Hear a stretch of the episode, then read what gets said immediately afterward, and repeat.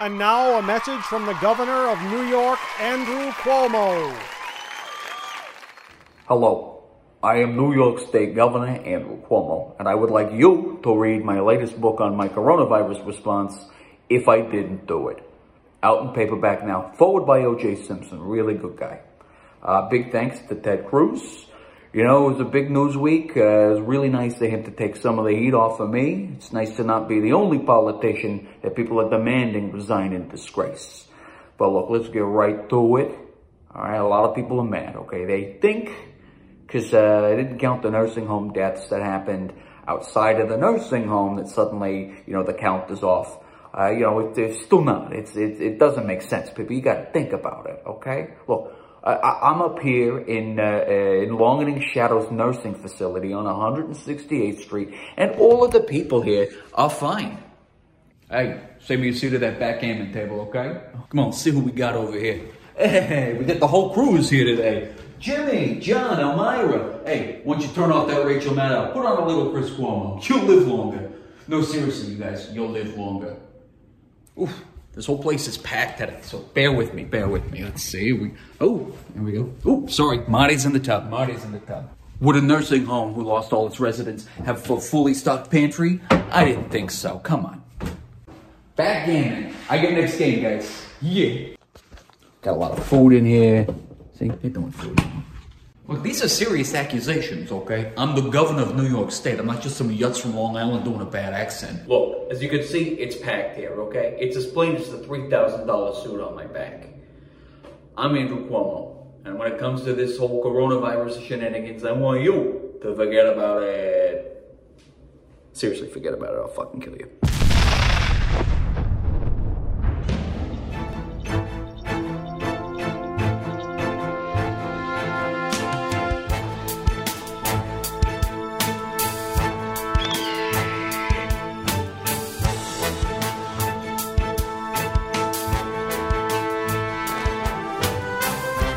Bunker in beautiful Parkchester the Bronx, it's Electoral Dysfunction. Now, here's your host, Tom Brennan. Hey everyone, welcome back to Electoral Dysfunction, the show where comedians and experts debate the news of the week from the safety of their quarantine. I'm your host, Tom Brennan. Thank you for joining us for another week. And thank you to Governor Cuomo, uh, aka Andrew Kimler, uh, some yachts from Long Island with a bad accent for uh, for our opener there. Uh, anyway, uh, before we get going today, uh, a little bit of business. Uh, March 20th, mark down on your calendar. Saturday, March 20th, 8 p.m. We're going to be doing a live show with our pals at Frigid New York. ticket information, all that stuff will be out soon, and we will drop it as soon as we have it. But save the date uh, it's our one year anniversary of going from a 90 seat theater, rest in peace, the pit, uh, to uh, doing this show from our bedrooms. Uh, so please join us as we celebrate and look back on the fucking year. Um, with that, we got a great panel today. Uh, I guess there's no reason to waste time, is there? No, none. Uh, so Ned Thorne, Star White me to the panel. And join me in welcoming this week's panel. First up, uh, very excited to have her back on the show, one of the co hosts of DTF, the Daryl and Timaree Fun Hour. Uh, and check out her website, sexwithtimaree.com. Dr. Timaree Schmit is back. Hey, Timaree, how are you? Hello, I am fantastic. This room was covered in syrup a few hours ago. Speaking of burlesque. Sure. Oh, what a career you have! How sweet. But I was like, if someone just like dropped a like like didn't say who it was, but it's like, hey, Tom, a friend of yours had a room that was covered in syrup a few hours ago. I'd be like, well, has got to be one of the five people towards the top. Uh, welcome back. Uh, also with us, very funny comedian from the old school sketch, sketch comedy uh, uh community. Also a deacon, also an Air National Guard veteran uh, GI Joe character that was never created, Hannah Bell. Hey, Hannah, how are you? Hi, Tom. Thanks for having me. They, did you have a call sign in the Air National Guard? I've been meaning to ask you this forever. No, no. Uh, one of my friends' call signs is Cadillac, but I, I, worked on the equipment that air traffic controllers use, uh, mm-hmm. uh, so I didn't necessarily get to be on the radio. Well, I'm still going to say that from now on, your call sign is Deacon. There, done. or Unstoppable, Bell, whichever you like. Uh, next up, coming to us from the great city of Greensboro, North Carolina, North Carolina Policy Watch's own Joe Killian. Hey, Joe, how are you? Doing okay. Excellent. Welcome back to the show. And of course, uh, Bloomberg Opinion's own, uh, editorial columnist, hero to millions, villain to millions more, Robert George. Hey, Robert, how are you? Uh, I'm doing okay. Uh, it's a it's a it's a good Saturday. I I mean I got up early today and you know uh, trundled off all the way from my place in northern Manhattan it, down to Brooklyn so um, I could uh, get my uh, all my material together to my tax accountant, you know, and uh, ran a couple of other errands. Also, I could be back here and you know recording our fine fine uh, podcast. Um, I do have another possible call sign for Hannah. She could go with Cool Hannah Bell, which is like a uh, you know which is a wink to Cool Papa Bell, who was one of the uh, great titans of the Negro Leagues. So you know that would be uh, that would also be kind of a cool uh, that, that, would be kind of a neat um, a neat call sign to have as well. So there you go. What... Everything froze Do you want to explain the call sign for ten minutes after you tell people what it is? Oh, actually, wait a second. Was that was it the guy from the Negro Leagues or was it the guy who yeah. founded Kool and the Gang? I get confused, but it's one the of the important thing is Hannah. We need you to travel back in time and use this call sign, and then come back to us with a report. Hannah, this is. I'm probably gonna annoy you with this question, but do you get Hannah Hannibal Lecter a lot? I get Hannibal Lecter. I actually Lecter, wanted to be a professional wrestler in middle school, so I was gonna be Hannibal Lecter, the man eater, and I was only gonna fight male wrestlers, and I would oh. have some kind of choke out submission move. Good question. I like Reverse Kaufman. Wow, that was good. Uh, this really went to a wonderful place, and it bodes well for the rest of the show. Uh, so, so let's let's hop right into it. Uh, big story of the week: uh, uh, the great state of Texas is in some dire straits right now. Winter weather uh, last week weekend basically took down their privately run power grid for the state. has led to to millions of blackouts, of, of freezing temperatures, heats out, powers out. Uh, uh, frozen, uh, frozen, frozen pipes, which frozen led pipes, to lack of water. Lack of water. Yeah, it is a a a, a fairly dire situation. Uh, and I'm going to start off just by saying right now, and I said this on Twitter. I want to say it again. I, I cannot abide, and I say this like as someone, Robert. You know, we've been doing this show for a long time. There's one thing I love to do. It's dump on Republicans. So I'm going to dump on on some of my my friends on the left who have been posting like oh well shouldn't have voted for republicans texas womp womp because it just drives first of all like have some humanity second of all like i i post this on like i think only slightly more people voted for joe biden in the state of new york than voted for him in the state of texas so you're saying those people should be screwed it's like it is a like fascinating like that sort of reaction of like of like who's it? Uh, what's her face? Who played Deanna Troi on Star Trek: The Next Generation? Posted on Twitter. Uh, She's Maria, yeah, posted like it's like I feel bad, but the mean girl in me wants to say that's what you get for how you vote. And I was like, or you could just not say that. You could have just not said that. Your character uh, for years was someone who was like have empathy for other people. and one in and one in particular, uh, Tom uh, oh, did the, I do something? Is this going to be about me? no, no, no, no, no, no. This is okay, it's, good. A, it's, a, it's, a, it's a serious point uh, supporting what you're saying. Um, that, uh, but, but it goes to the point you were making about uh, you know uh, populations in in different um, in different states. Um, some of the hardest hits, the hardest hit parts of Texas are some of the bluest parts. Um, uh, Austin, um, Dallas, um, uh, Houston um, for you know, for, you know, for example, uh, because Texas, like um, like other states, um, the the urban areas, not not always, not not 100%, but urban areas tend to tend to trend blue, and rural areas tend to uh, tend to trend red. So yeah, um, you know, dunking dunking on a state um, because it um, because it doesn't uh, um, because it doesn't vote the right way um, is is is unseemly, uh, uh, ugly, uh, inhumane, uh, and et cetera, et cetera. I mean, and, and by the way, the, the, the right does the same thing when they um, when they dunk on when they dunk on California, and in fact, there's a there's a there's a, a lot, lot of Schadenfreude because a lot of leaders from the great state of Texas have been, you know. Well, yeah, they were they were dunking, you know, all those guys not you know the, those the, the, the blackouts um, the, the blackouts that were going on in, in California and the and the wildfires and things like that, you know, those kind of things don't really care what your ideology is. Um, but there, there are a heck of a lot of there are a heck, of, heck of a lot of Republicans that lost power, heck of a lot of Republicans that lost uh, lost homes when the wildfires and the mudslides and all this other kind of stuff was going on.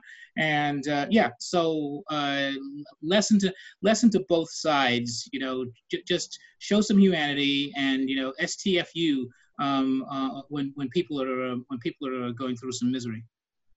Yeah, and beyond political ideology, like I don't know the exact stats, but again, if it's going to be urban areas that are hit and poorer areas that are going to be hit, uh, like odds are, you know, it's America. Those tend to be less white parts of the world. So uh, it's uh, it's it's it's uh, upsetting to watch, to to say the least. But how this happened, you know, is the the background a little bit is like te- state of Texas has its own power grid and its own power grid that is privately run. It's sort of like sort of like a public-private partnership, and that like a private company actually runs and operates things, and the public, the, the state of Texas has some oversight.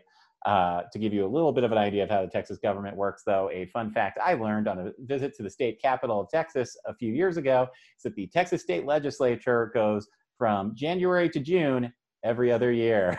so, oh my. Yep. There's your laws uh, fair government for you. Yeah. Uh, so if there is oversight for these various uh, for these various companies, my guess is you know it's it's been a while since they've gotten to them. I'm curious though, just like for all of us, and and you know I, I'd say to people listening. Uh, we had reached out to a few of our guests from the past who either live in or are from Texas. Unfortunately, they were not available today. So we are speaking from a place of not having lived there, but you know, we've still we've all, all, got friends there though. We've all got friends yeah. there, and we've all yeah. you know also been on the receiving end of bad government decisions affecting where we live. Uh, so I'm curious thoughts watching this this unfold, Timaree.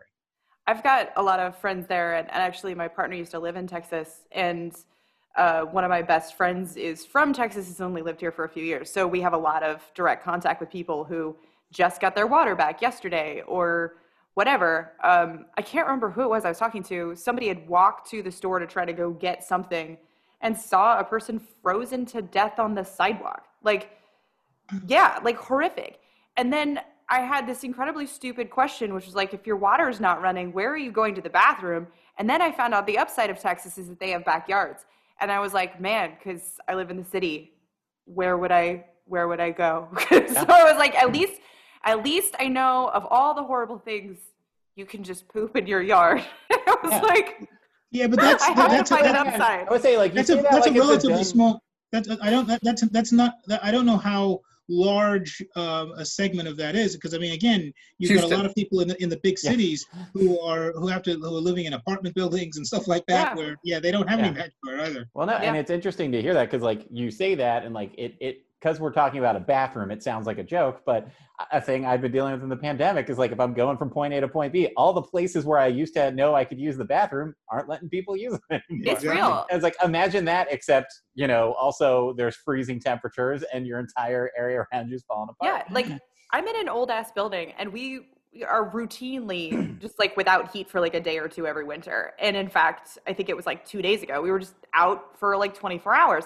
But like I could still you know, use the water. I still had electricity. All things considered, it was fine. But it's just like those tiny, um, it's not tiny. It's like the things that we take for granted that changes the entire nature of your functioning.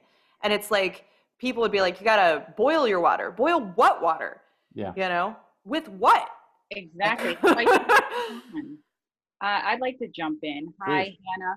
Call sign the freaking deacon. Um, right? the freaking what? That's the, the freaking, deacon.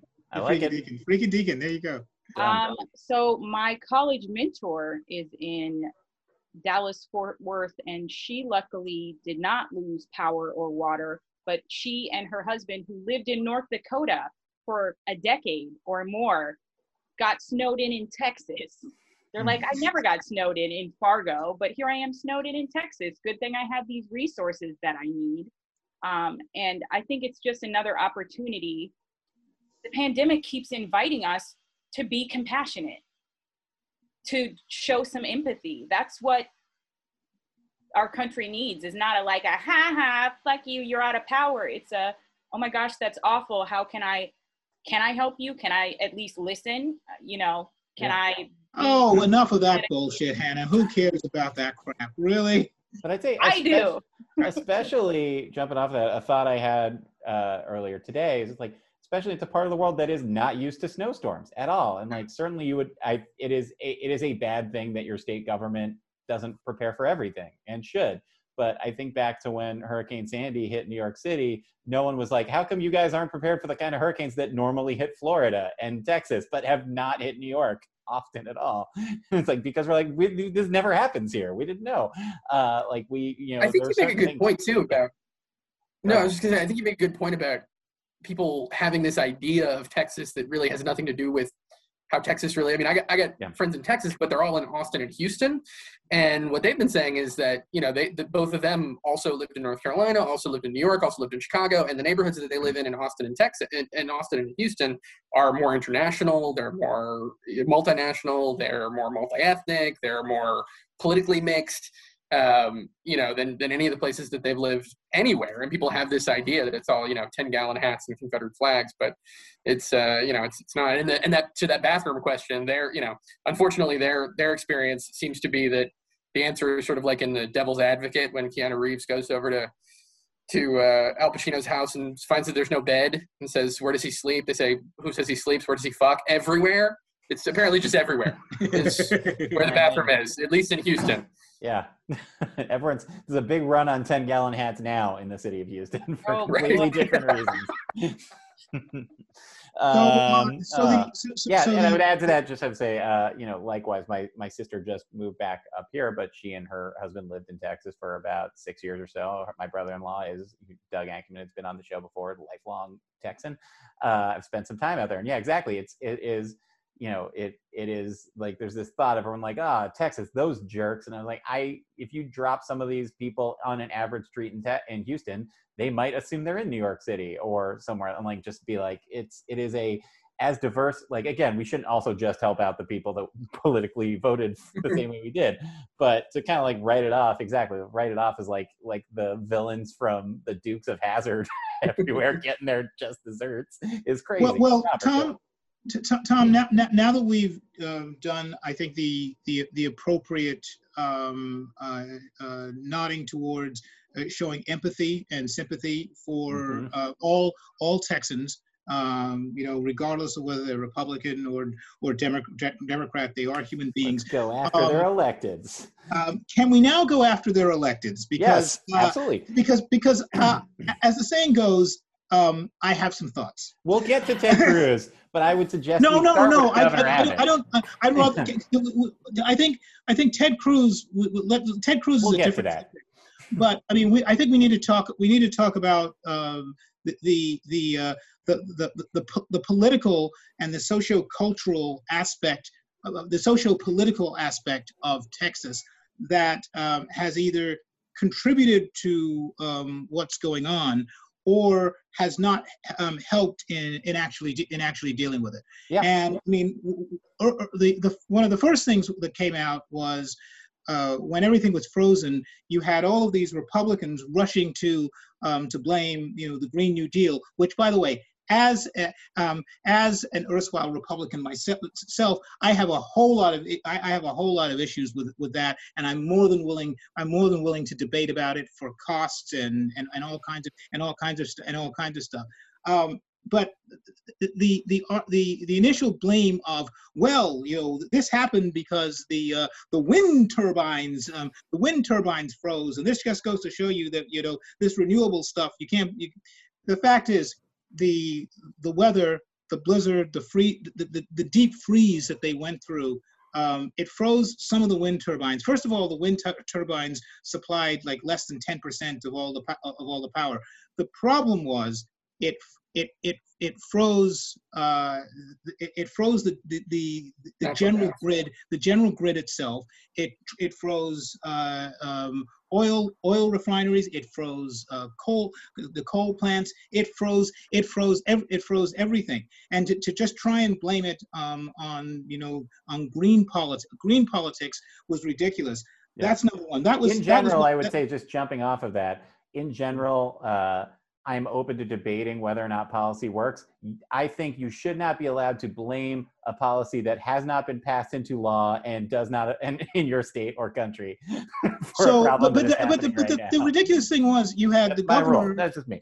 Yeah, the governor Greg Abbott, you know, rushing rushing on to Sean Hannity's show to try and blame it on Green New Deal. So that was that was bad enough. Then um, Rick Rick Perry, Greg Abbott's um, predecessor um, jumps in and says and says, um, you know, well, um, uh, Texans Texans are you know are, are, are willing to you know go through this for like another three days, um, you know, rather than have to deal with uh, um, what uh, you know uh, uh, uh, with, with the federal regulations um, that might that might yeah. come in. I'd you like know, to see the polling on that. Well, you know what? One of the things one of the things that Republicans um, often point out, and it's it's it's um and, and not always not always unfairly, is when they say they say that um, uh, liberals, progressives are you know are so are so out of touch that they're you know that they're they're they're, they're willing um, they're, they're willing to try and abolish you know abolish the um, abolish the police or defund defund the police even though it's gonna it's gonna even though it's gonna might might hurt um, poor people uh, and, people of color and so forth, just to prove a political point. Well, hello, here comes Mr. Rick Perry hold my you know hold hold my hold my beer it's just it's just it's just absurd to make that kind of a statement to his credit somebody must have whispered in rick perry's ear um, late in the week and he he started to back away from that and says well you know we we do have to take a look at some of these policies that that uh, that, that, uh, that, that have happened.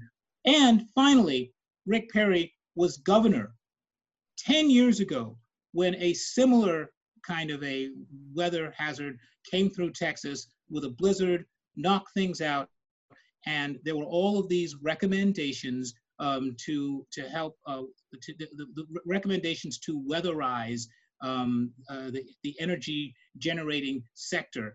And with the sole exception of El Paso, which is on a separate um, electrical grid, um, the rest of the state didn't do that. And here we are. Okay, end of rant.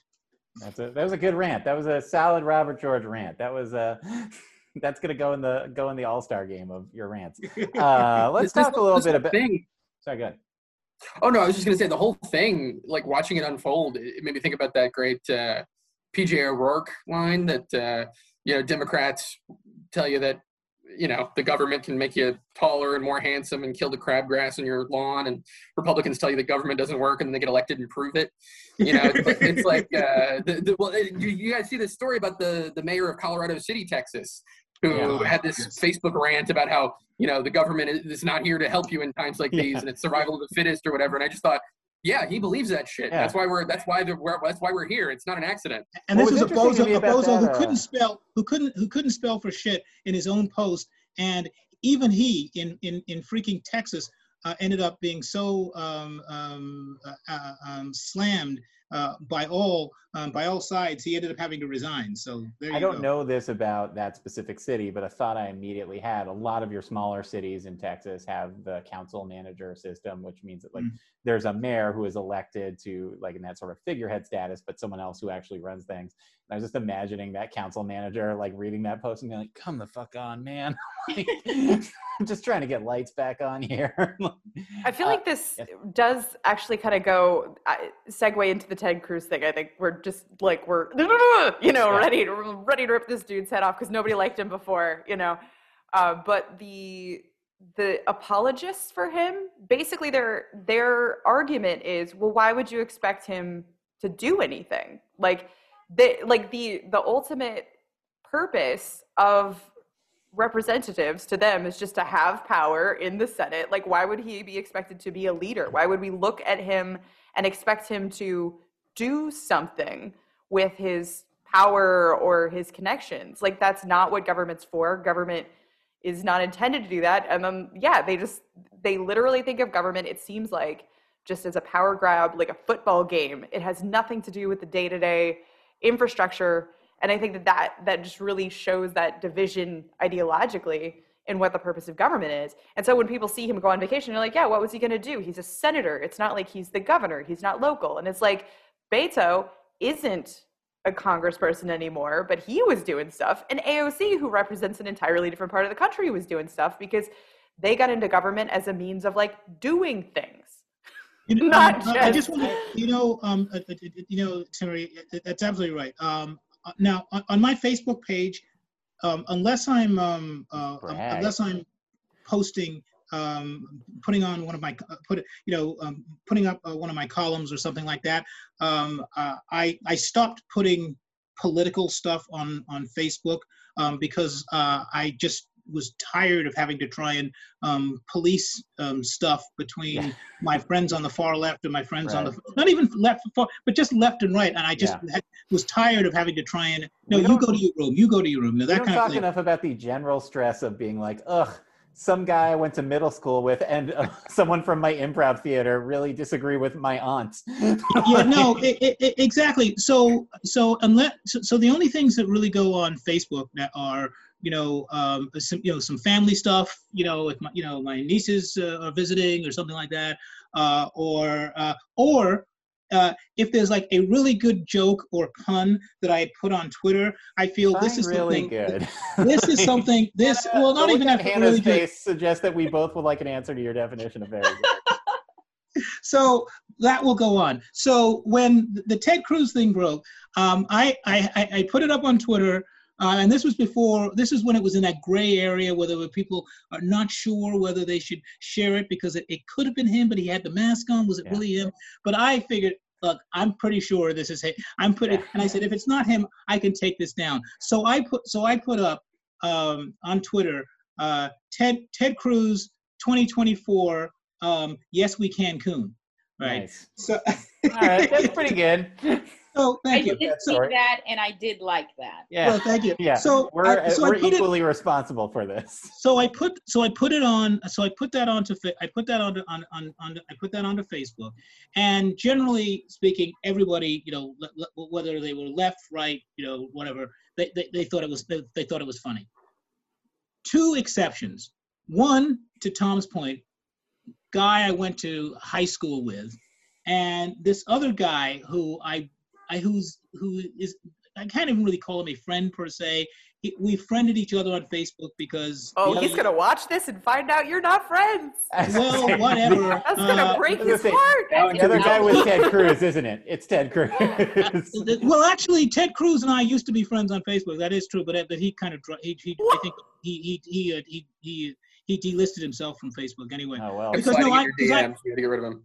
I met because I, I first met I first met Ted Cruz. Um, my gosh, it was um, I want to say uh, he, uh, 1999 oh. New, New Year's New Year's um, New Year's Eve, 1998 into 1999. Oh, that's nice. Um, and this was before he was like Solicitor General or anything like that. we were at this uh, con- we were at this conservative conference out in um, out right. in Phoenix and hung out for for a while. First but, of all, uh, what an incredibly fun New Year's that must have been. actually, you, would actually you'd actually be surprised because it was it was it was it was all right. Did he solicit you generally?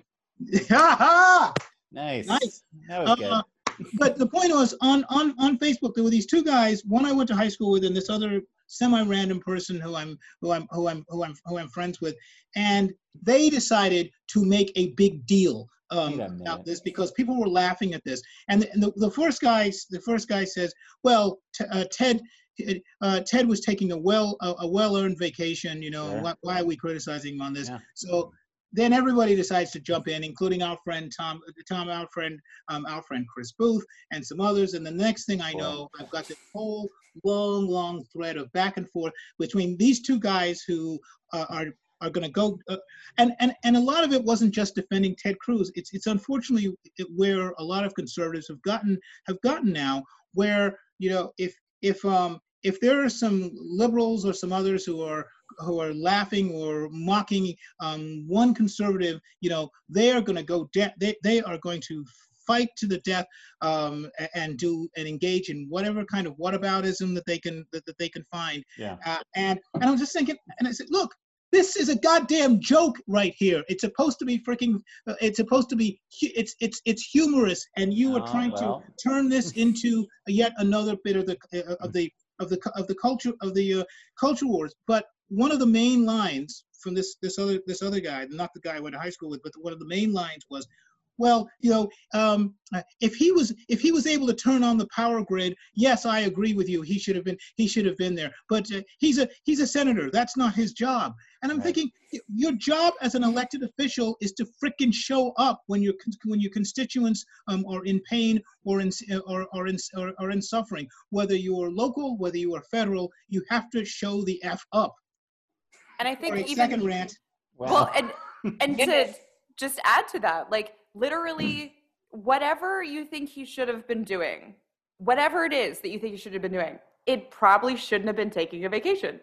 You know, like whatever it was. Yeah. He could have been doing anything else. He could have done nothing, which is what he probably yeah. does most of the time and would not have gotten in trouble. Yeah. And like to even more the point, the dude has worked really hard on keeping people out of Mexico. So like the irony, just like he just like leans into just being like, yeah. oh I mean, this is this is why every time I get the opportunity to bring it up, the the character of Jonah Ryan from Veep is based on him.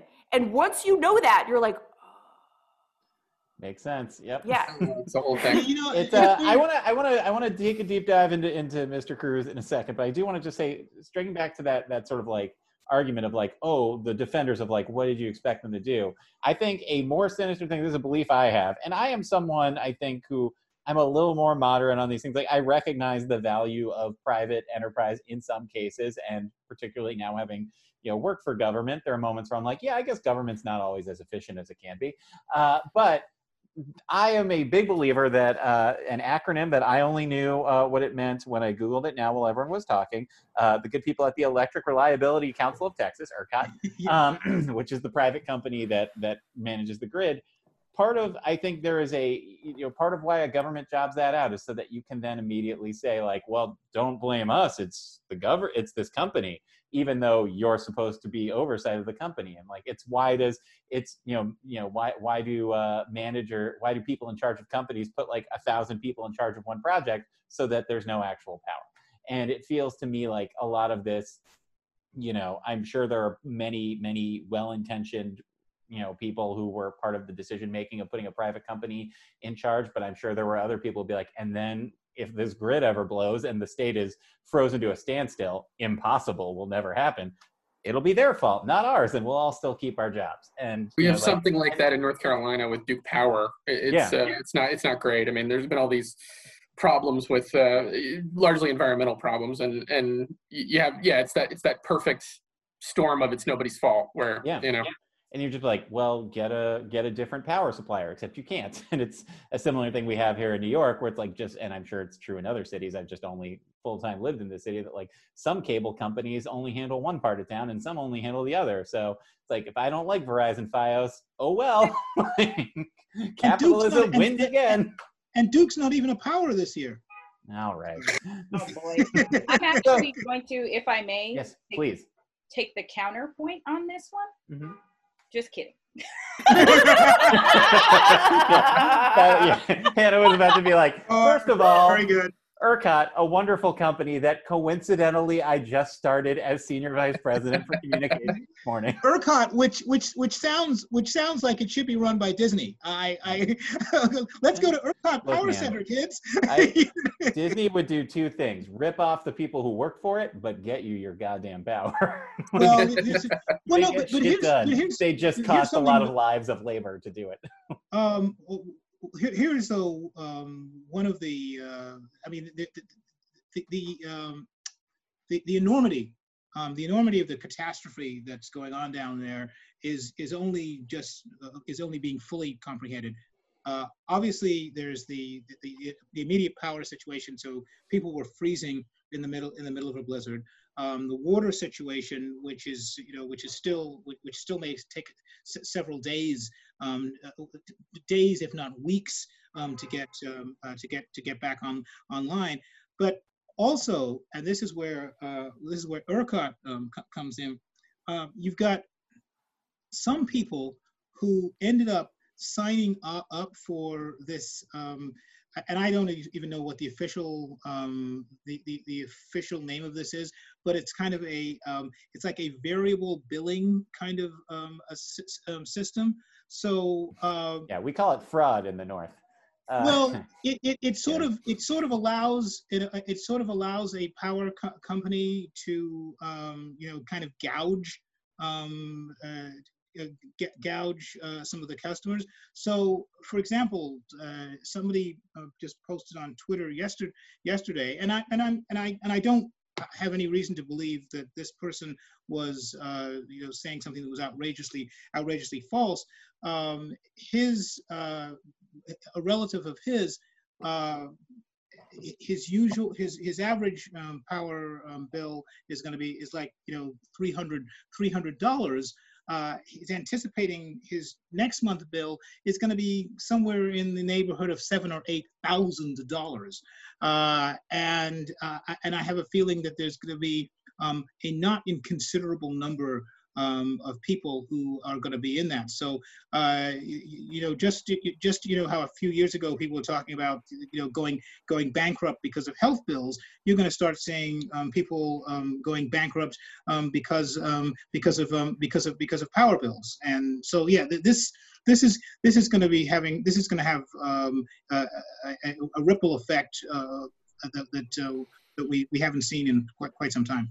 We did see though this week uh, a really what shouldn't be stunning uh, new thing, but because of the last four years it is. Uh, the president of the United States, who is Joe Biden, uh, decided that a state that did not vote for him and support him uh, should still be able to receive help from the federal government. whoa, whoa, whoa, whoa, whoa, whoa! Which, Where is that uh, coming from? It's like that's gonna be the weirdest thing of the next few years. Like even when he does stuff I don't like, I'm still gonna be like in the frame of mindset of like, but at least he's making a decision for what could be a plausible reason, like and not just vengeance. Uh, but, but, but, Tom, anyway, Tom, yeah. I'm sorry though. I I I have to give uh, I have to give some demerits to uh, the president. Uh, he didn't he didn't go down to Texas and uh, toss sure. around toss around any paper towels yet. So ha- has he really become president yet? we'll see. We'll see. We'll get to that. But anyway, we ate our vegetables, so now we get to have our dessert. Let's talk a little bit more about Senator Ted Cruz of Texas. uh, so yeah, just to really give all the minute by minute, this basically broke on Twitter because someone was on the plane and took a photo of him and posted it that he was on their flight to Cancun. Which, by the way, our pal Chip Chantry uh, had a great tweet about. Imagine you know you've you've saved up enough money you've stayed home you've gotten vaccinated you've done all that then you get to you're like you know what? Family safe. We're going to take a trip to cancun. And then you sit next to, sit down next to the pool and right next to you is ted cruz.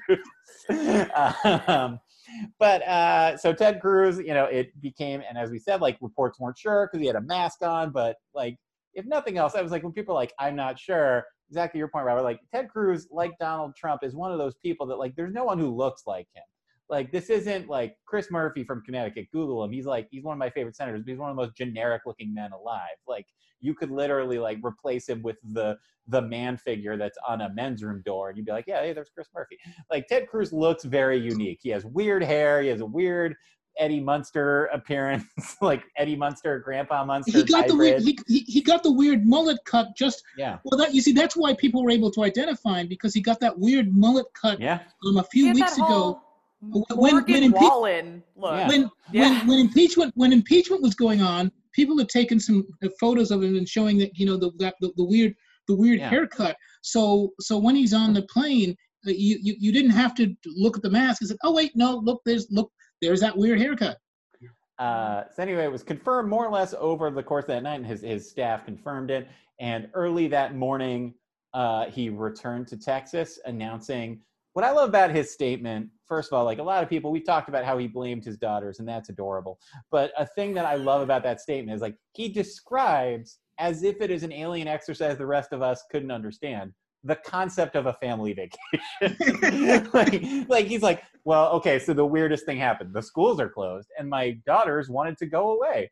So I decided to take them somewhere, like as if like we the rest of us have never done that. Uh, but you know, yeah, he basically. I don't think the rest of us have ever gone to a foreign country to drop somebody off and come back. That's the yeah. big part. At least I yeah. haven't. I was but... escorting them down. He claimed yeah. he was just his daughters really wanted to go to Cancun. He didn't want to end up in a taken situation. He wanted to make sure they got into the hotel room. You know. Yeah.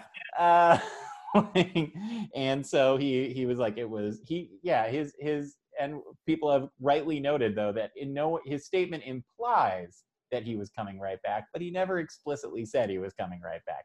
Uh, this was in the middle of and this, also, and like, uh, his sorry, luggage. He had like the luggage of a burlesquer. Like for yeah. one night, that's yeah. how much a burlesquer takes. Yeah. Not how much a person dropping off their kids takes. Like yeah. he was ready for three sets he had three separate acts. One of them required a giant boa. He's gonna have to fluff it. Yeah, like yeah, that that's dude. just gonna linger. Yep, thanks. it's in my head forever. Uh, well, you know, the, well, the weirdest thing about those pictures to me though is this. I'm, I think this is the only photo of Ted Cruz I've ever seen where he's not wearing cowboy boots. He's instead wearing these sneakers. And my thing is this: when you when you travel a lot and you go through security a lot, there is only one type of shoe that is easier on and off than a pair of cowboy boots, and that's the classic like Thom Tillis no socks, just loafers. Uh, right. But like my thing is like wear the cowboy boots, wear your heaviest set yeah. of shoes on the plane, don't pack them, right? And also no laces. And this guy goes with the with the sneaker. For that alone, yeah. furious. It's almost like his whole thing has just been an act, and he's not really a cowboy guy. Uh, but yeah, then anyway, uh, I yeah, he basically like was like, uh, the statement is so like it's a step away from like, ugh, my damn kids. like, they expect me to love them.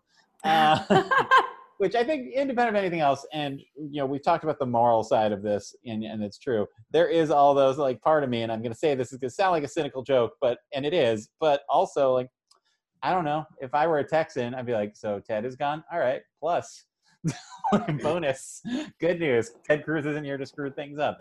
Uh, but yeah, he he kind of framed it as if he was coming right back, but also bought his return ticket at 6 a.m. that morning. So I think he's lying, and I think he was planning to stay in Cancun uh, and he was outed because some other neighbors in the community, in uh, some other neighbors uh, leaked some of the group texts about them planning to go away, uh, which I'm, you know, first of all, like I, there is part of me that's like, I, I can't imagine the other people on a group text with the Cruzes are good people. like, like, I can't imagine they're people I would like. Uh, but on the other hand, I'm like, nah, you did your your nation a, a service. Other thoughts? Uh, you know, I want to make sure we this just proves that. No, go ahead. yeah. this, this, just proves that Al Franken was right, though, right? Because the, even the people on Ted Cruz's group text, who you have to imagine he's on pretty good terms with, are turning him in. And Al Franken forever ago wrote, "Here's the thing you have to understand about Ted Cruz. I like him more than a lot of my colleagues like him, and I hate him. yeah. like I think he said he likes him the most of the set.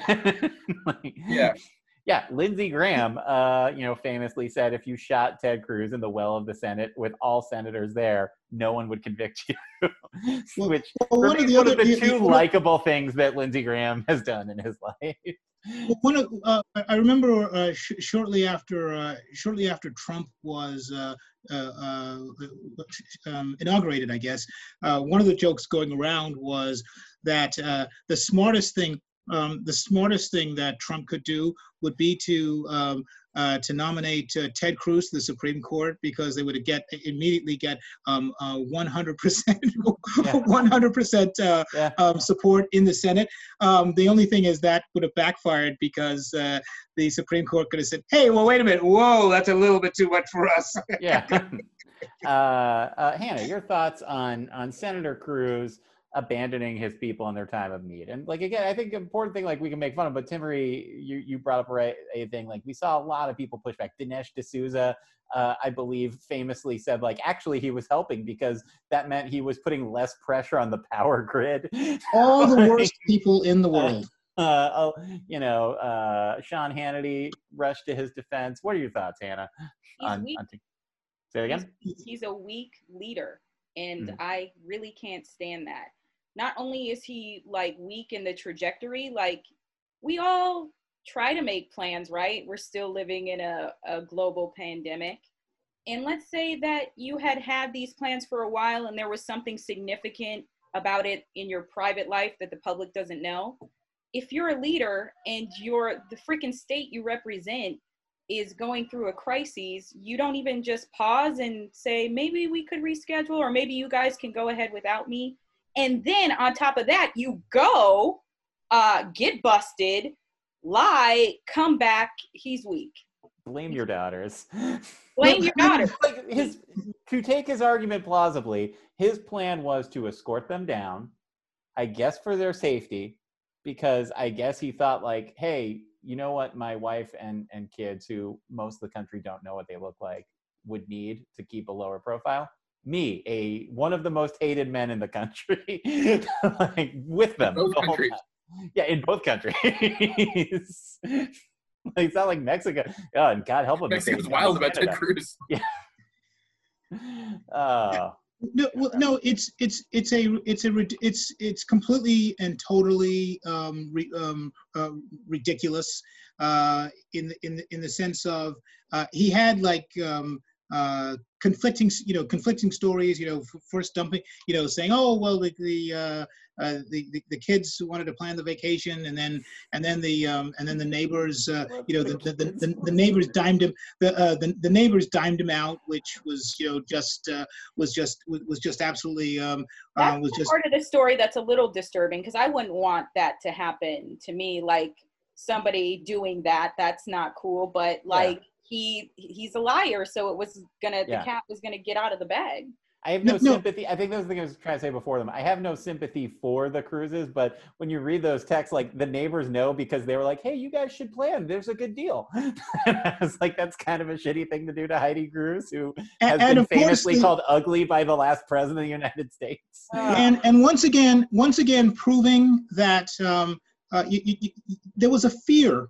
I think there was a real strong fear that when uh, when Trump le- lost and then finally left the White House, um, that the the, um, uh, the the writers of the reality show that we're all in right now was not going to have enough material. But they came up with a great twist with this with this Ted Cruz story. And by the way, uh, I mean I thought this one was stretching it a little bit, but of course the dog's name was Snowflake. I mean, come on. I mean, I mean, how can you go? I mean, that was just ge- that was just genius. I mean, yeah. I mean, what are you going to do? I mean, what are you going to do? I mean, it's. um, by the way, I do have to give um, one of my one of the best tweets, and I only saw saw that saw this this morning, and I do have to kind of quote the whole thing.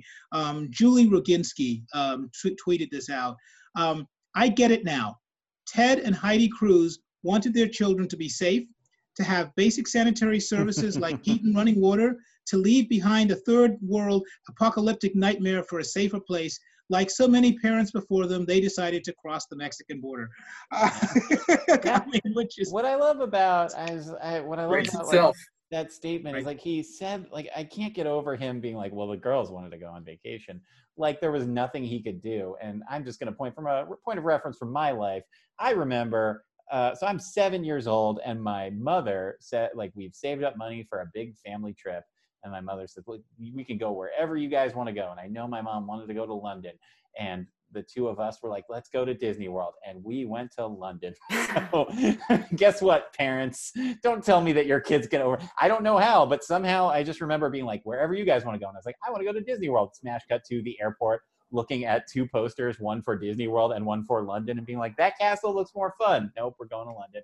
I'm not. Look, kids, Big about, Ben, Parliament. Look, kids, I'm, Big Ben, Parliament. I'm not going to complain about going to London as a kid like it was some sort of travesty, a very privileged, fortunate thing. I'm more this saying is a real castle. I want to go to the fake yeah. one. But it's more um, the but, fact that like I can point to at least one parent who can tell you right now. I'll call her up and get her on this call. Like you could have just said, "No, kids, we're not going." Um, by the way, and yeah. just just one other thing, Tom. Uh, and this goes to the point uh, that you were making about uh, you about not criticize about, my mother.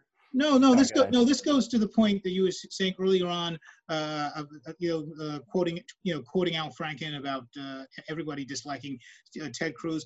Uh, even though there were, uh, there was a this little pocket of, you know, atrocious people like Dinesh D'Souza and some others who wanted to um, do the whataboutism and you know well what can a senator do? Yeah. there were what could he lot, possibly do? He's just a senator. There were but there were actually a number of people on the right and in conservative yeah. media who uh, and many of the many of several of them on on Fox News. I mean forget about Sean Hannity but several others on I mean you know Jesse Watters who you know was um, you ah, know Watters Bill O'Reilly's, Bill, Bill O'Reilly's teenage sidekick for you know forever uh, he just he said, wait a second, you know, this is this is politics. This is politics 101 here. You know, y- your home state or home district or whatever. There's a disaster going. The disaster going on. You don't go off you don't go off on a vacation. I mean, it's just it's just basic. Um, um, uh, Byron York, who uh, writes for the Washington for the Washington Times, also said something. In fact, on um, uh, Bret Baier Bret Baier's show, he had his panel on. There was not one. There was there was not one one of the four panelists um, who was who was going to who was going to defend uh, who was going to defend uh, Ted Cruz on this. I mean, it's just a, yeah. You know, it's well, it's like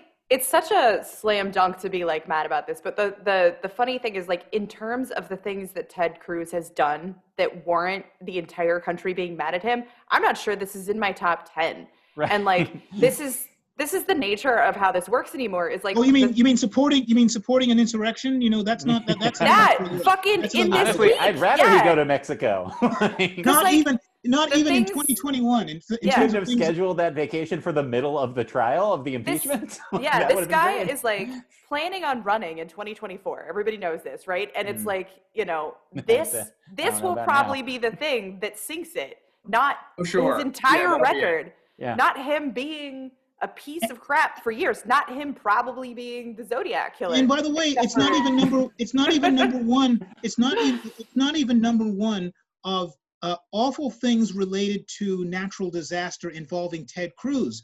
Yep. Uh, in 2000, 2013, he tried to uh, he tried to block he tried to block um, uh, funding uh, relief aid uh, congressional relief aid going to New York and New Jersey That's who were suffering suffering um, after after hurricanes after Hurricane Sandy and then um, four years later he's out there um, you know demanding um, Texas get money for Hurricane Harvey. So I mean, and, and this is why people hate Ted Cruz. I mean, forget and, it's not a, it's not about ideological. It's not about ideology. It's just that he is an a a class a hole.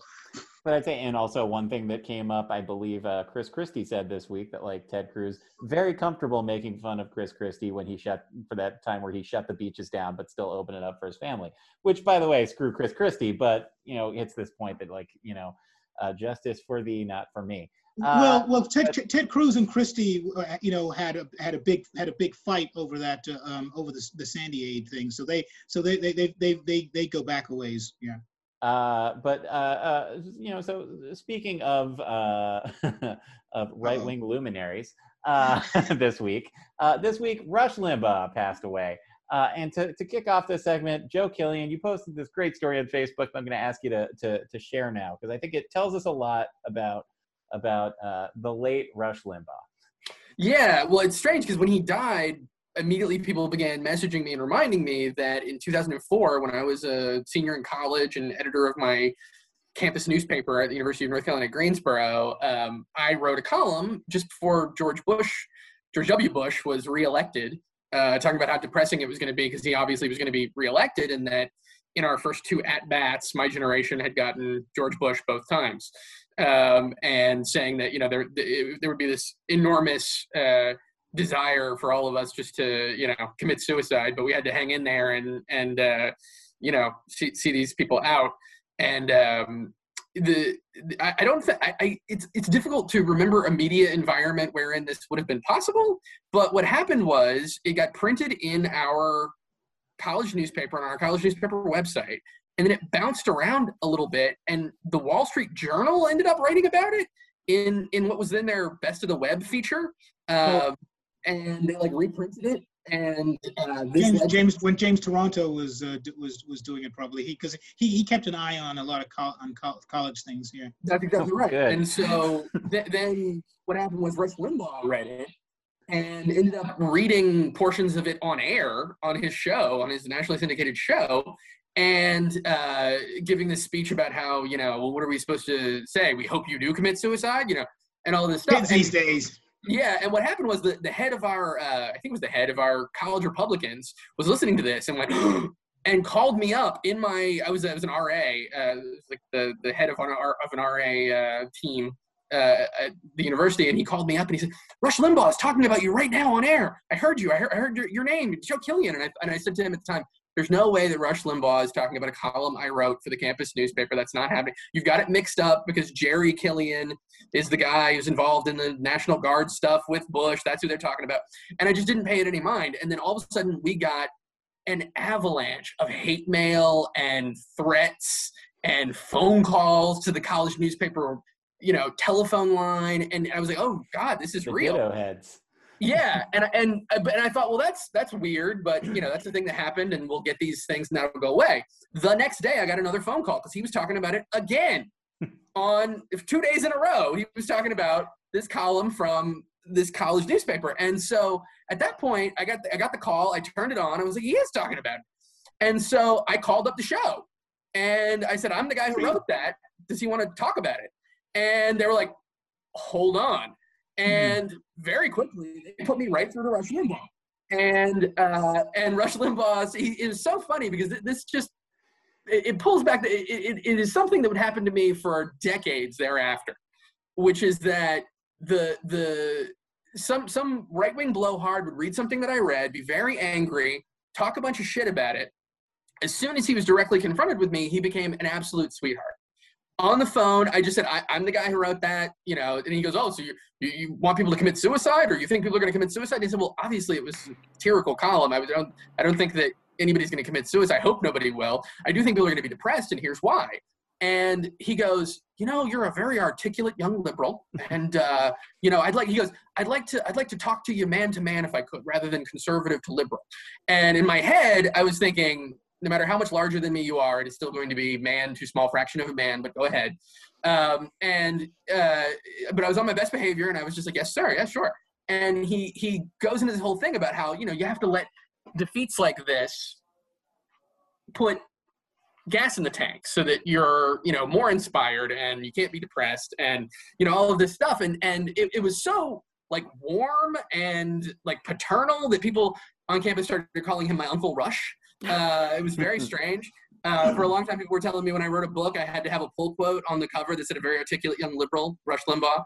Um, it was if very, he said if he said articulate young liberal, he must have thought you were black, Joe. Well, he didn't tell me that I was also clean. Yeah, that's the.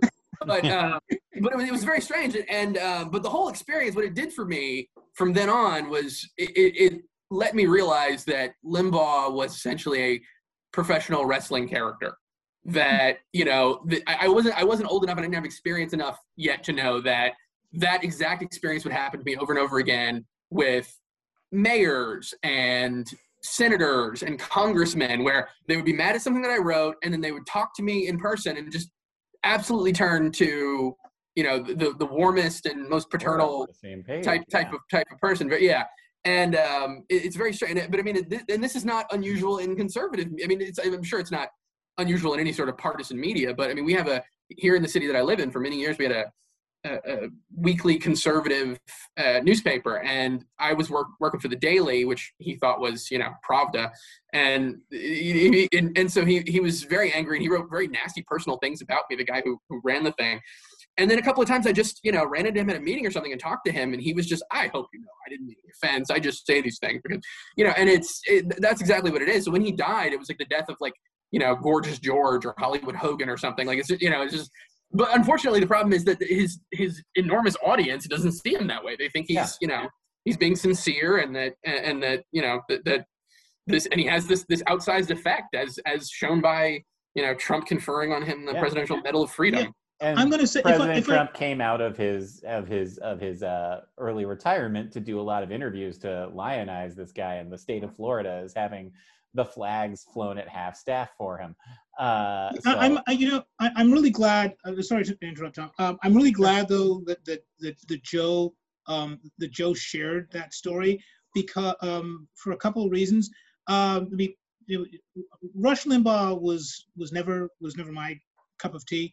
Um, uh, however, you know, for people of uh, a certain a certain generation, you know, uh, rush from you know that late 80s late 80s to late 90s early to early 2000s was like i think you know the uh, the peak um, you know peak rush peak rush limbaugh. Uh, i mean he, he always i, mean he, he uh, and um, um, uh, uh, Al Franken said it on the air, and then also ran a piece um, in the in the in the Daily News um, either yesterday yesterday or today. Um, Franken, who you know his first really big book was um, um, Rush Limbaugh is a big fat idiot and other and other and other observations. Uh, he, he, said that um, uh, Limbaugh, uh, just objectively speaking, uh, is one of the most um, remarkable um, broadcasters um, of his of his of, of his of his generation. Uh, there, there's a certain kind of uh, skill set you have to have to be able to um, uh, uh, build up build up an audience and maintain it and and and keep that focus for the three hours or the four hours that he was on every single day. And there's a there's a there's a lot to criticize him and some really thoughtful conservatives like Peggy Noonan and Ross Douthat and so forth have t- have have talked about how he helped he he built up a certain kind of a he built up a certain aspect of the conservative movement um, while at the same time um, contributing to the intellectual collapse of the of the cons- of the conservative movement um, at this at the same time. However, I, I, tell you, when I was working in, in D.C. in the early in the mid in the early in the mid '90s, if I was getting in, if I got was if I got into a cab um, between noon noon and three, uh, the cab driver in, invariably was listening to Rush, Rush Limbaugh. And it, it, it was not like uh, an old white ethnic guy. It was um, uh, Ethiopian immigrant here or Asian immigrant here or old, uh, old black, um, uh, you know, old black DC guy. He managed to get a get um, that working class. Um, when I went um, uh, when I went and visited my dad in LA in like 2007 or 2008 um, for for a few days, you know, every noon oh, actually that would be nine o'clock in LA. He turning on and he's listening to. I'm thinking my dad is listening to my my dad is listening to um uh, to, uh, to Rush Limbaugh, and it just didn't it just didn't click. So I mean, he as you use the phrase to give the devil his due, incredibly incredibly incredibly talented. Um, used his you know to flip around what I said earlier. Um, used his you know used his skill in in a way um, that was not necessarily to um, the betterment um, of the broader of the broader culture, but you know you know you know. So he I, was incredibly, say, I think incredibly Robert's influential. Right. I want to say, I think Robert's right. Men are the problem. Go ahead. I was just gonna say, like, okay, so like, no one can debate this Sorry. dude's impact. Like, there's no question about his impact. There's no question about Pol Pot's impact. You know, like I, I'm sure you can find plenty of of people who supported the Khmer Rouge too, right? Like, but there is an objective reality and that dude took every opportunity he had to pick on people who were less powerful. He celebrated the deaths of people from AIDS. It is a thing that, it is one of a rare thing that he later apologized for. The dude celebrated with like music. He took the opportunity to pick on like every woman who ever dared to get in the news for trying to get birth control. And then, like, not only talk mad crap on her and would get this rain of punishment down on this random young woman. I mean, like the same thing Joe was talking about, like just a bunch of idiots just all of a sudden are up in your business because they apparently have nothing else to do with their time. He had a megaphone and he used it for evil consistently. I can't name a single thing that guy did where he took this incredible amount of power and influence and did anything to help anyone but him fucking self. And I do not celebrate anyone's death but let me tell you, there are times I wish there was a hell. And that's all I got to say about Rush Limbaugh. Yeah, and the guy, you know, I think he really belongs in this. I mean, if, if it wasn't for the the incredible political harm, I think he did not only to you know the Republican Party too, but to so many people who didn't deserve his ire. I think he would belong in a, a, a category with Howard Stern and other people who are, you know, like obviously very talented broadcasters who struck a nerve and managed to have people listening to them both because they agree with what he said and also because they disagreed with it and just couldn't wait to hear what. I mean, I know a bunch of people who were liberal who would listen to the Rush Limbaugh show just to get mad, you know, um, in the same way that I knew a bunch of people who were able to listen to Howard Stern and be like, what an awful pig, what a racist, what a, you know, and Don, uh, Don, I, Don Imus is in, Don Imus is in that category as well interesting thing though about uh, about the Howard Stern of it all is like you mentioned, Timmer. You mentioned that you know Rush had a rare apology for one thing. Like Howard Stern, if you listen to nowadays, like spends a lot of his show apologizing and like actively doing work on some of the shit he said in the '90s, which I find very interesting. It's not really relevant here beyond the idea of like like exactly. I think a thing that frustrates me about Rush Limbaugh and like Joe, you hit on it here is like the people who know that they're not really that they don't really mean it, that they're not doing it for you know anything else than profit. Like there are people in Congress who I'm like like do i think steve king is a good person no he's a horrible racist and should die but i'm like at least at least he believed it is a weird thing like i'm like at least like there's a difference there's a like there is a conviction there of this terrible person i'm like well i mean i hate him and i'm glad he's out of the house and i hope we never see him again.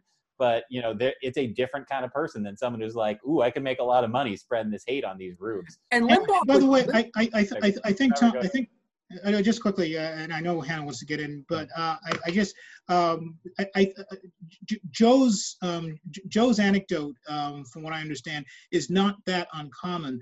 Uh, th- there have been other examples where Rush went after somebody that he and he was reading it, and that and that person called and that person called in, and and and Limbaugh immediately started to you know um, you know melt and become you know you know Mr. Mr. Te- Mr. Teddy Bear. The the comparisons between him and Trump, I think, are are very are very apt because they are they're both these you know blustering guys who uh, attack who attack others, but um, they can be um, uh, they can oh. be flattered him by actually calling him, hauling him up and saying, "Hey, you know, why are you going after me like this?" So, so I mean, you know, so you know, kudos. Well, you know, and strangely, I remember I, I, had to listen back to it. Which, by the way, you don't want to ever listen to anything you did when you were 21. But the uh, I, listened back to it. Cause a friend of mine sent me a digital file that he had of it, like right away. He sent it to me, and I listened to it. And one of the interesting things is when I'm talking to him, um, I, I, was very aware that I could make myself and my school and everybody look bad if I was rude.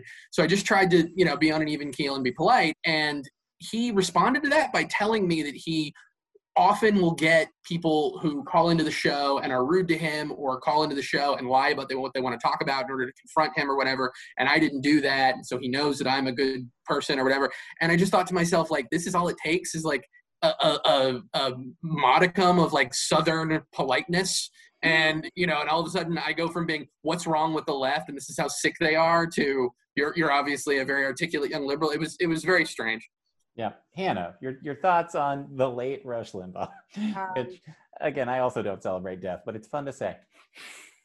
I'm going to take the counterpoint here. Just kidding. Just kidding, and I do have something to say. Yeah. Um, call sign Hannibal Lecter, the man eater. Um, as somebody who loves pro wrestling and believes that there is a place in the culture for pro wrestling, for those amazing heels and those amazing heroes, it's pro wrestling. It's not in media that people consume regularly and treat it like it's their media bible, if you will. Um, and I, uh, I don't celebrate death either. Um, I'm not hopping all over somebody's grave at all. It is, however, an opportunity to look at somebody's life and ask what that legacy is. What's that legacy? Uh, what do we learn from who he was, what he the harm he caused, the uh, people that he inspired, however you want to look at it, um, and how do we how we grow or how do we change trajectory so people don't amass this kind of power and influence to have it to use to to harm people who don't have it. I think that's a that's a really good point. Well, and and and, and Hannah, just to, to piggyback on that, uh, the the pro wrestling um, the, the pro wrestling example is spot on, and you know, not surprisingly, um, uh, one of the things, that, one of the ways that Donald Trump um, uh, was able to you know rise as part of the as as part of the pop culture uh, was uh, it, it, was embracing um, pro wrestling and you know becoming be, um, best pals with Vince McMahon. And he had fun he um, Trump had fun showing up as the celebrity heel every now and then and the celebrity uh, it, so it is it, it is uh, it, it is uh, part of what is often not as seen as as big a part of the pop culture that uh, that a lot of people re- realize. And so I think there's an interesting overlap between uh, the rise of uh, conservative politics over the last uh, four decades or, or, so, and this and the simultaneous rise uh, and the simultaneous rise of um, of pro of, of, pro wrestling and, and, and Limbaugh and and, and reality and so TV and, all that stuff. Yeah, yeah but but but uh, reality TV, yes, but um, th- th- I'm putting that aside to a little bit. The one, I, the thing I'm pointing to, and is something you mean you you made this as a joke before, Tom, but I think there's I, I, think there's a sense about it where you said you know men are the problem. I don't think necessarily men necessarily think men are the problem, but history might disagree. but but but there is um, but, but but there is an interesting uh, aspect of the the the, the popular of, of the popular culture that does appeal that does appeal to men and mm-hmm. and how it then and how it ex, how it expresses itself um, in our in our politics you know that's that's why that's why um, that's why Joe Rogan I think is, is you know has become um, has become has become so successful who is not who doesn't do the who doesn't do the um, who doesn't do the Limbaugh shtick. I think he's a little bit more subtle than that, but it does um, but, but it does resonate. I think with some of the same audience. Yeah. I think Bald Men Hall of Shame. Bald Men Hall of Shame. Yep. you know, you know uh, what I thought about with Limbaugh. Rough for you guys. Not a lot of good examples out there for you guys. no, you know, what I thought of with Limbaugh's death, strangely, with Larry Flynt. You know, I kind of think that oh. uh, L- L- Rush Limbaugh is to William F. Buckley as Larry Flynt is to Hugh Hefner. You know, it's like right. there was a, you know, like th- these people are, they're all doing the same thing, but they're, they, but but two of them decided they needed to seem like gentlemen and like people who you know to, to whom good manners were very important even while they were even if sometimes they were doing despicable things and other people were just like you know what people love it when i do this despicable thing i'm just going to get really good at that make it as despicable as possible and make even more money doing it I think uh, what, what I've thought about a lot uh, the last few days, and uh, I've shared this story. I think with Robert before. I don't. I don't think I've shared this on the show. I've shared it on our show, but not on any of the recorded shows. But like, I always think back when someone dies, the night that Osama bin Laden, that we announced that Osama bin Laden had been killed, uh, I was out with a friend who an hour later got a phone call that their mother, who had been sick, had passed away. And so I will never forget just walking home, walking someone who was just shattered and and and, and distraught home. Uh, while people were like in the streets being like, yeah, we killed somebody. and so to that point, like I'm just always going to be, and like you were talking to someone who you know, but for the the grace of not waking up early in the morning, uh, was late to work and didn't go to Tower Two on September 11th, 2001.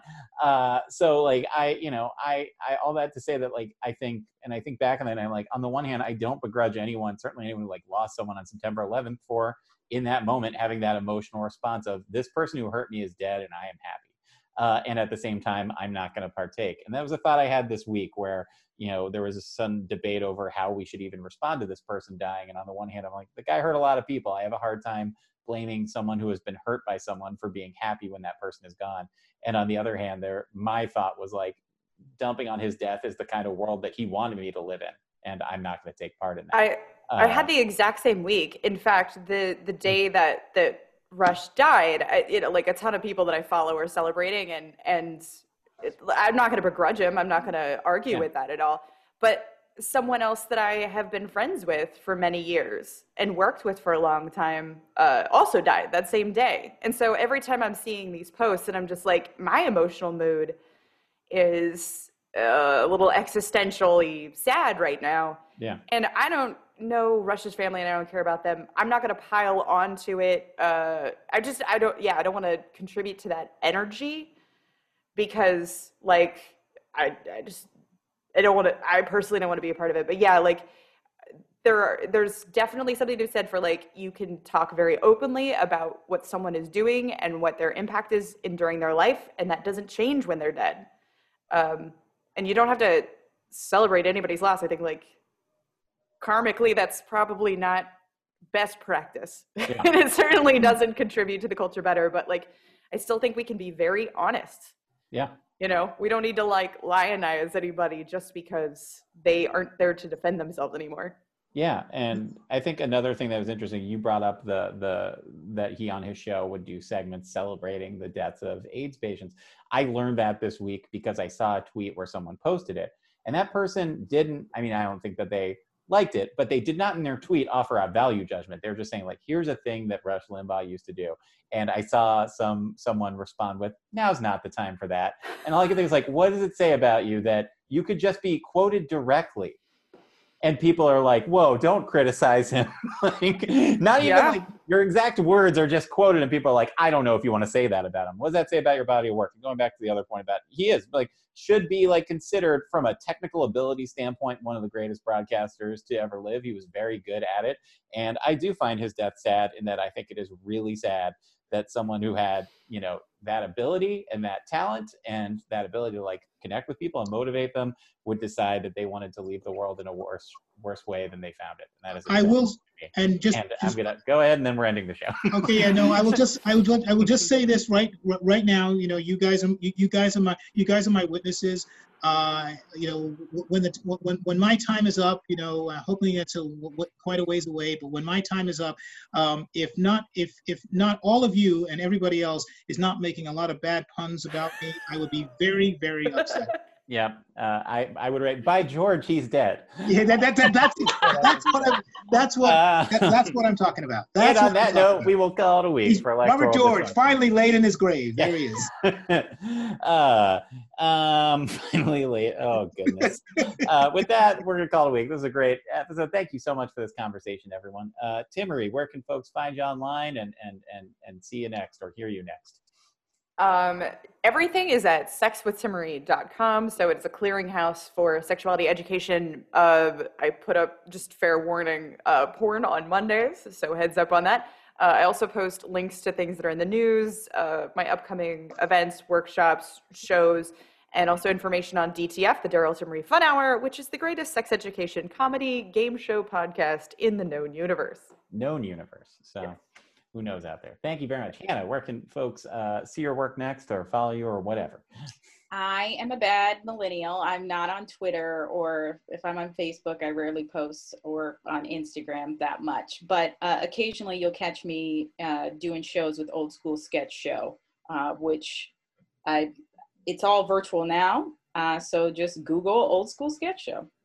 Cool, and we'll drop a, a link in the uh, description for this episode as well. Joe, uh, where can folks follow more of your work or, or uh, I etc. am on Twitter at Joe Killian PW at uh, uh, I'm sorry at Joe Killian PW, and uh, my work is at NC Policy Watch, uh, NCPolicyWatch.com.